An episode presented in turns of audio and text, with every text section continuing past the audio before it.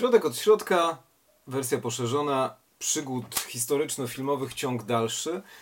Powód książkowy pozostaje niezmienny. Jakub Polit, Gorzki Tryumf, Wojna chińsko-japońska 1937-1945. Książka gigantyczna, która opisuje wszystko to, czego nie dotyka się prawie w ogóle w szkołach, pomijając jakąś wzmiankę, że był front w Azji i potem zniszczenia atomowe spowodowały wycofanie się agresywnej Japonii z wojny.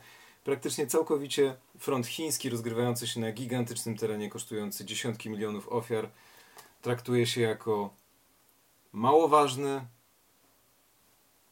ogarnięty stagnacją, świadczący o, o braku zaangażowania sił nacjonalistycznych i tylko windujący z kwartału na kwartał pozycję armii komunistycznej.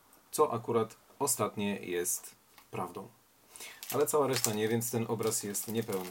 Natomiast Jakub Polit na niemal tysiącu stronach Gorzki Tryumf prowadzi nas przez historię tych wszystkich wzlotów i upadków frontu chińskiego tak dobrze i kompetentnie za rękę, że można przystąpić do lektury takiego dzieła monumentalnego z głową typowego człowieka, czyli właśnie po szkole nieznaczonej informacjami na ten temat i zrozumieć wszystko. Kino, ponieważ dwa elementy tej układanki, historyczny, książkowy tutaj, a kino e, zaraz nam wyjdzie z tej opowieści, bo często to właśnie na ekranach kin historia jest pokazywana. Warto sobie to wszystko również w ten sposób dokładać do obrazka. Mamy stronę 458, rozdział 13, kolaboracja, eksploatacja, degeneracja i jego zakończenie. Ostatecznie najazd japoński, burząc istniejące stosunki i zaprowadzając prawny i moralny nihilizm, odegrał rolę swoistego lodołamacza torującego drogę komunistom. Ciągnąca się w nieskończoność okupacja łamała charaktery, nagradzała bezideowość, uczyła karierowiczostwa i lizusostwa. Istniejące autorytety zawiodły. Państwo chińskie zaś okazało się niezdolne do obrony swoich obywateli. Na powrót władz i armii przestano liczyć. Priorytetem stała się chęć przeżycia napędzana przez cynizm i powszechny strach przed Japończykami. Już w podtytule tej książki autor przypomina nam, że to nie jest tylko i wyłącznie tak jak dla nas II wojna światowa od 1939 roku. Dla Chińczyków główne zmagania dużo, dużo dwa lata wcześniej, choć istnieje postulat również, że od 1931 roku, tak jak powstaje państwo Mandżukło kilka lat wcześniej. No i do filmu zmierzając. Górę brała frakcja wieczna, cyniczna, tak zwane Fangpai. Stowarzyszenie tych, którzy, skrzydło tych, którzy posiłkują się wiatrem. Przeżyli nie angażując się zbytnio, za to bacznie patrząc skąd wieje wiatr. Dopiero pod sam koniec okupacji, pod wpływem głuchych wieści o niepowodzeniach japońskich na Pacyfiku, próbowała frakcja w tajemnicy szukać kontaktów to z kłomintangowskim podziemiem, to z komunistami. Wśród niepewnej zastraszonej ludności kursowały najbardziej fantastyczne pogłoski. Postawę tę uwiecznił potem film Diabeł u progu, Kuejcy Lajle.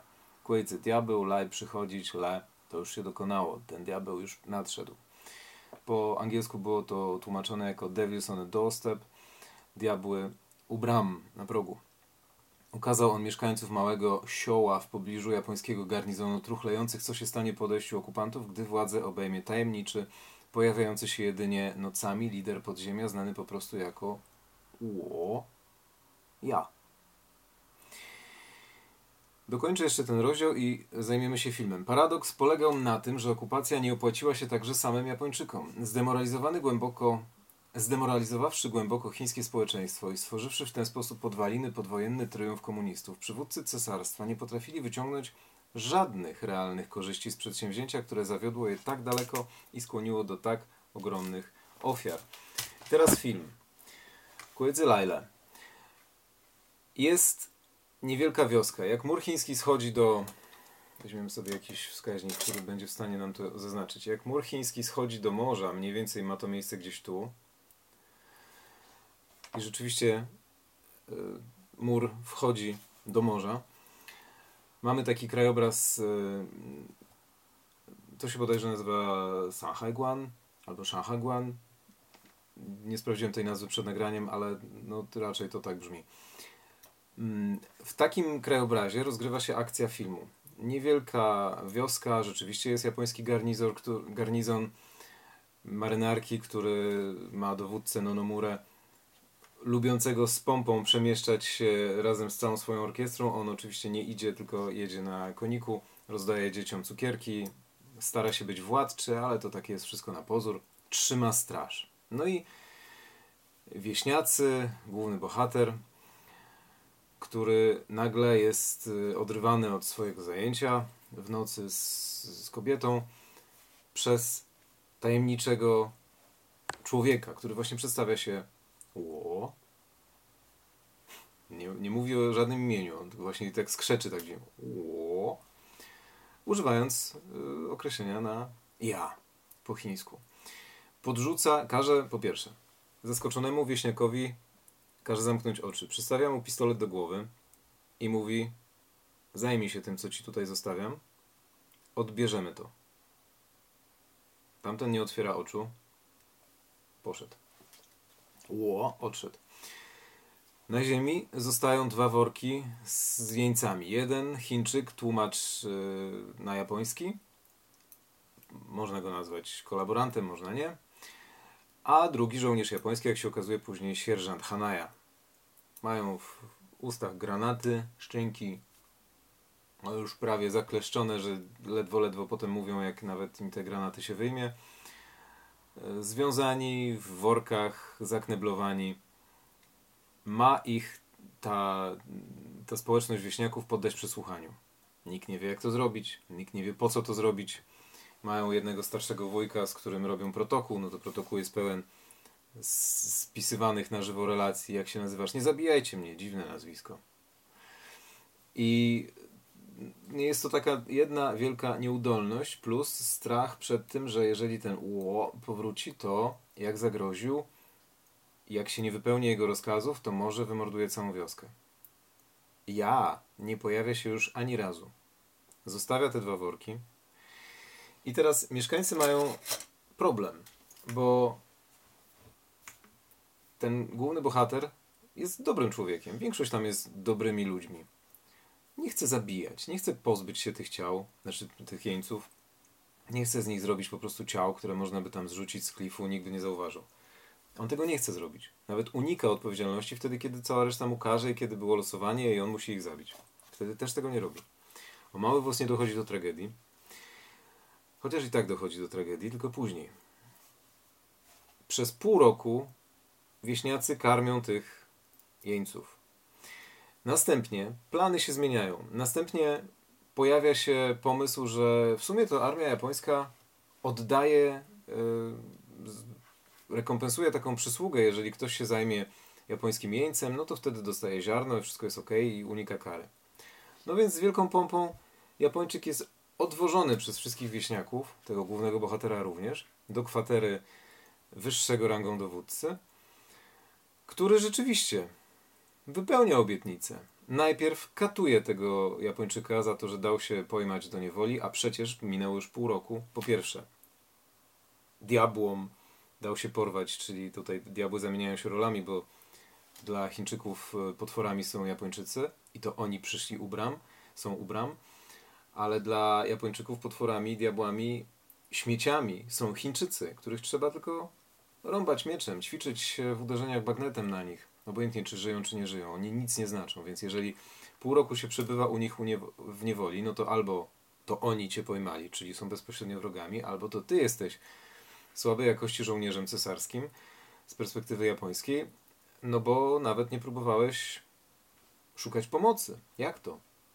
No więc najpierw ten Hanaya, sierżant, jest skatowany przez dowódcę, a następnie, jak mu się daje coś powiedzieć, ledwo, ledwo, to się okazuje, że on spisał z tymi wieśniakami umowę, za którą już armia japońska musi poręczyć, no bo nie można inaczej, bo słowo jest święte. I rzeczywiście, wieśniacy dostają jeszcze więcej, trzy razy więcej ziarna niż chcieli, cztery razy więcej, bo chcieli liczyć na dwa worki, dostają sześć. No, przepraszam, no to trzy razy więcej. E, już zrobiłem z tego osiem. I wracają do siebie, potem jest jedna wielka komitywa spokojna w tych e, wojennych warunkach. Japończycy przychodzą całym tym garnizonem i orkiestrą dowódcy z marynarki ucztują razem z Chińczykami. Jest fajnie, śpiewają sobie piosenki, jedzą. Ten Jeniec też bawi się w najlepsze, ale widać, że dowódcę coś trapi. On trzyma swoją czapkę i cały czas gniecie w dłoniach jakieś pismo. Nie wiadomo o co chodzi. Nagle wybucha.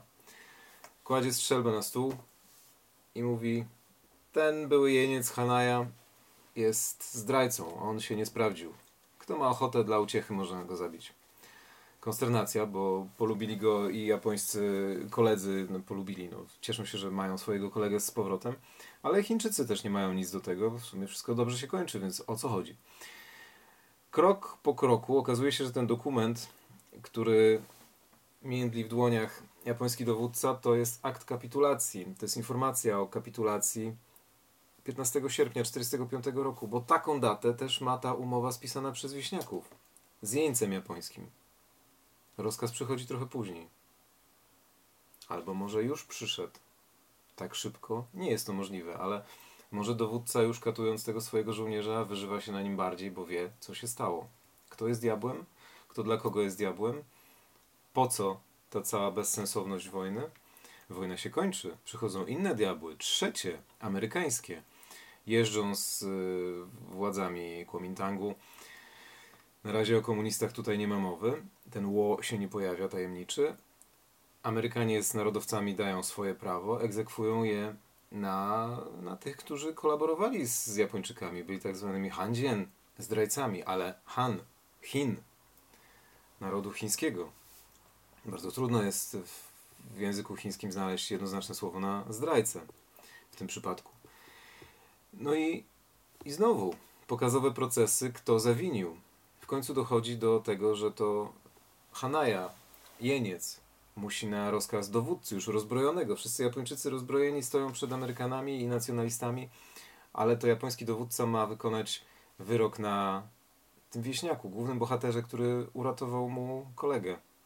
Przekazuje miecz jeńcowi, no i to jeniec uratowany musi zabić swojego ratującego go wieśniaka. No i to robi. Film się dobrze nie kończy, bo tutaj nic się dobrze nie kończy. Znakomita rzecz. I teraz cała stylizacja wskazuje, że jest to film stary, jak z lat 40., no powiedzmy nawet 50. Stara rzecz. A to produkcja z 2000 roku. Film zdobył nagrodę Grand Prix Festiwalu w Cannes i był to rok 2000, w którym e, w Cannes Złotą Palmę wygrało Tańcząc w ciemnościach Larsa von Trier'a.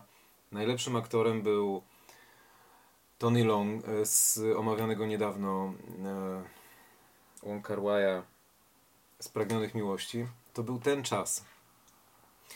Wówczas Grand Prix dostały e, Diabły na progu i reżyserem, jak i wykonawcą, twórcą głównej roli tego głównego wieśniaka jest Jian Wen. Bardzo charakterystyczna twarz chińskiego aktora, który zaczynał w debiucie Zhang Mu Czerwone Sorgo. On tam grał głównego bohatera, narracja jest z perspektywy wnuczka, który pozostaje, więc on tam grał dziadka, ale tego głównego chłopa, który najpierw bierze sobie kobietę, która mu się podoba, a później stara się jakoś żyć w tym koszmarze japońskiej okupacji, potem organizuje mini powstanie przeciwko Japończykom, a i tak wszystko się źle kończy.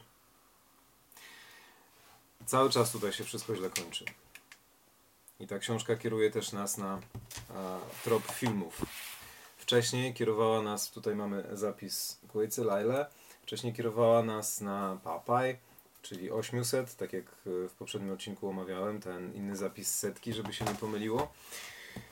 I co się jeszcze miało nie pomylić? Nasza krótka ściąga pokazuje, że pomylić się mogło prawie wszystko i pomyłek na wojnie jest więcej niż mniej. Strona 382 przypomina o wojnie rosyjsko-fińskiej.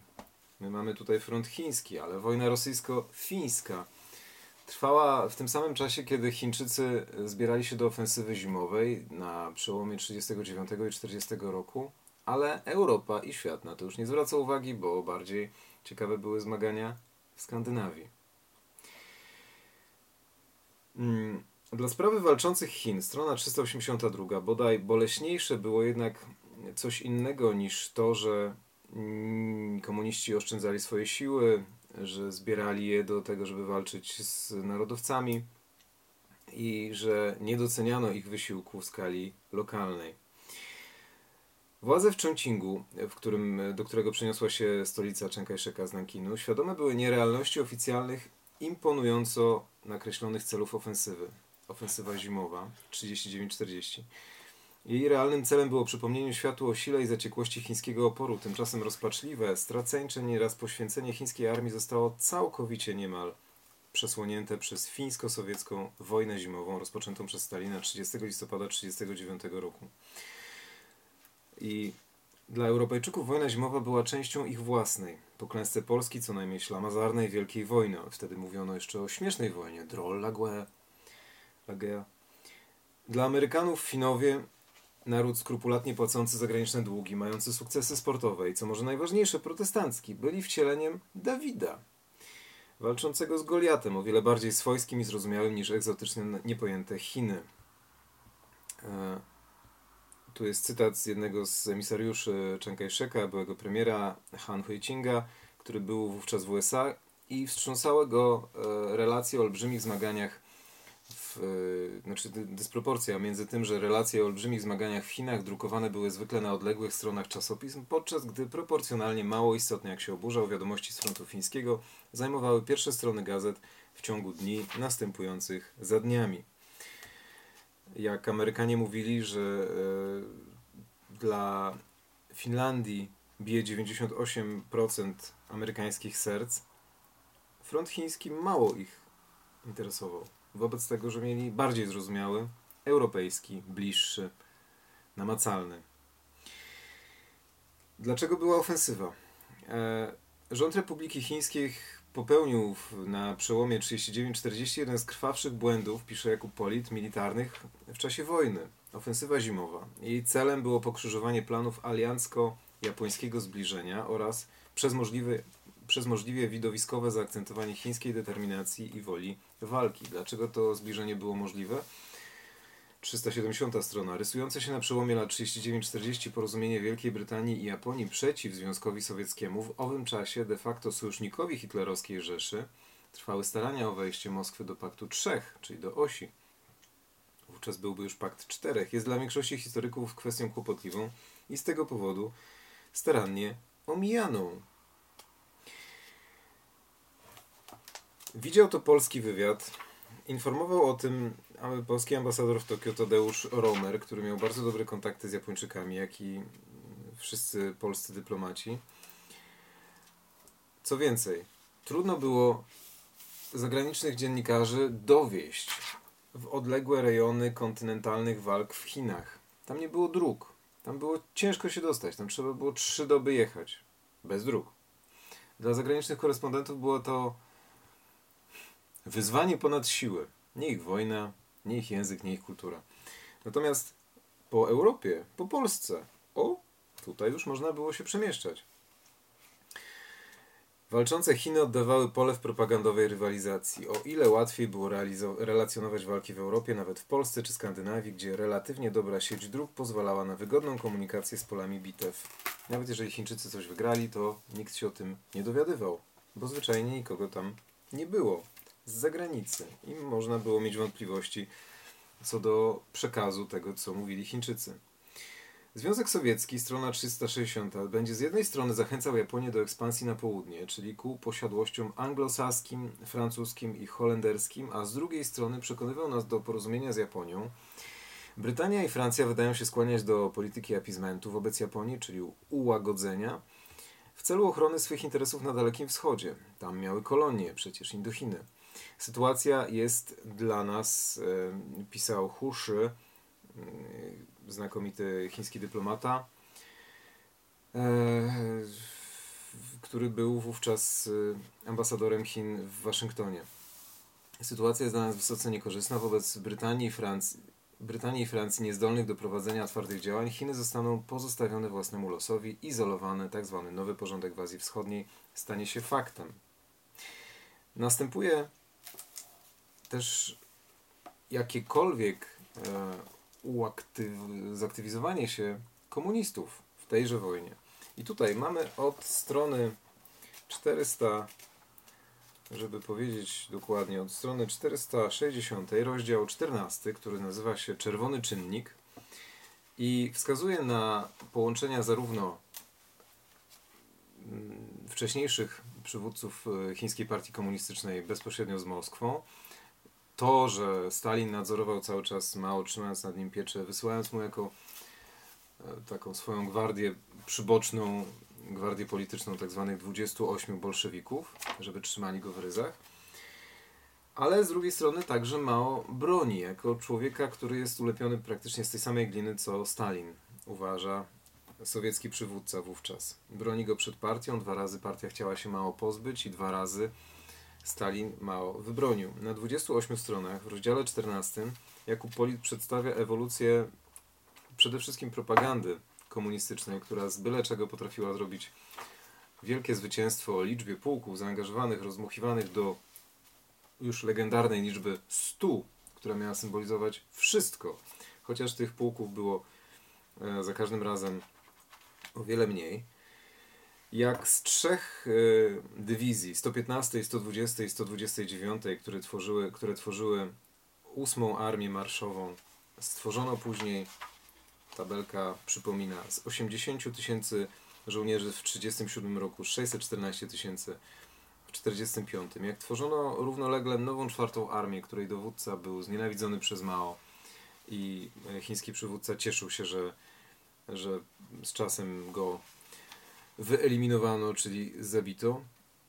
Mm, jak e, z tych 100 pułków tak naprawdę walczyło jedynie 22, ale później przechodziły i to nawet nie w randze pułków, ale batalionów jak brat cesarza Hirohito, książę Mikasa, podczas wojny oficer na froncie chińskim przyznawał, że nigdy nie słyszał, by w ciągu ośmioletniej wojny podwładni Mao sprawiali, sprawiali jakiekolwiek militarne kłopoty. No i jak ta nowa czerwona armia, nowa czwarta armia 17 e, stycznia 1941 roku, niedługo po zawiązaniu, zostaje przetransponowana na nową formę i z nowym dowódcą. No i jak wreszcie cudzoziemcy nieznający kulisów spraw e, wynikających z intryg Mao i intryg komunistycznej partii Chin, która cały czas swoimi znikomymi siłami zbrojnymi starała się jątrzyć w relacjach z Kuomintangiem, nie mając informacji z, od korespondentów, którzy to, co robił Kuomintang, widzieli na żywo, wierzyli w przekaz ten, który miał swoje ręce i tak przez Rosję Sowiecką w Stanach Zjednoczonych, bo w rządzie Roosevelta, amerykańskiego prezydenta, było co najmniej trzech wysoko postawionych agentów Kominternu. Między innymi Locklin Curry, e, tutaj jeszcze autor wymienia Algera, Algera Hissa i Harry, Harry'ego Dextera White'a. Byli to rosyjscy, sowieccy szpiedzy w Stanach Zjednoczonych, w Waszyngtonie, w Białym Domu, którzy działali niby jednając e, siły amerykańskie e, ku pomocy dla Chin oblężonych, ale z drugiej strony nie uznając całkowicie, odmawiając e, legitymizacji rządu Kuomintangu, czyli rządu narodowców. Wyjściem idealnym byłoby pchnięcie cesarstwa na Stany Zjednoczone dla Związku Radzieckiego. Oddalamy Japonię od siebie. Tak jak w poprzednim odcinku, Polska i Japonia nie za bardzo były w stanie znaleźć wspólny mianownik, bo rozdzielone przez Sowiety, zawsze chciały, żeby te Sowiety szły najdalej od nich. No a najdalej od nich były teoretycznie właśnie dla Japonii Polska, dla Polski Japonia, więc sojusz między nami i Japończykami nie był realnie prawdopodobny. Dla Sowietów, którzy byli tą przestrzenią pomiędzy Polską a Japonią, odsunięcie Japonii, tak jak wcześniej powiedziałem, na południe, czyli w stronę Indochin, było wyjściem znakomitym, ale jeszcze lepszym było wypchnięcie jej na wschód, dalej na Stany Zjednoczone. Dlatego w rozdziale 14, monumentalnym dziele Jakuba Polita, nadchodzi rozdział 15, noszący tytuł 2 lipca 1941, decydujący dzień II wojny światowej. Ale on w tym odcinku się nie zmieści, będzie za to tematem odcinka kolejnego. No bo jak z wojny toczonej tak długo wybrać jeden decydujący dzień, który jeszcze przy okazji nie jest dniem nalotów atomowych, jak można się spodziewać na Japonię kończących jej udział, zmuszających do kapitulacji, czy także nawet nie jest 7 bądź 8 grudnia, w zależności od strefy czasowej, 7 dla Amerykanów, 8 dla Japończyków 1941 roku, kiedy to Japonia zaatakowała Pearl Harbor. 2 lipca 1941. dlaczego ten dzień był najważniejszy dla historii II wojny światowej, a jak się okazało także i potem dla świata w odcinku kolejnym.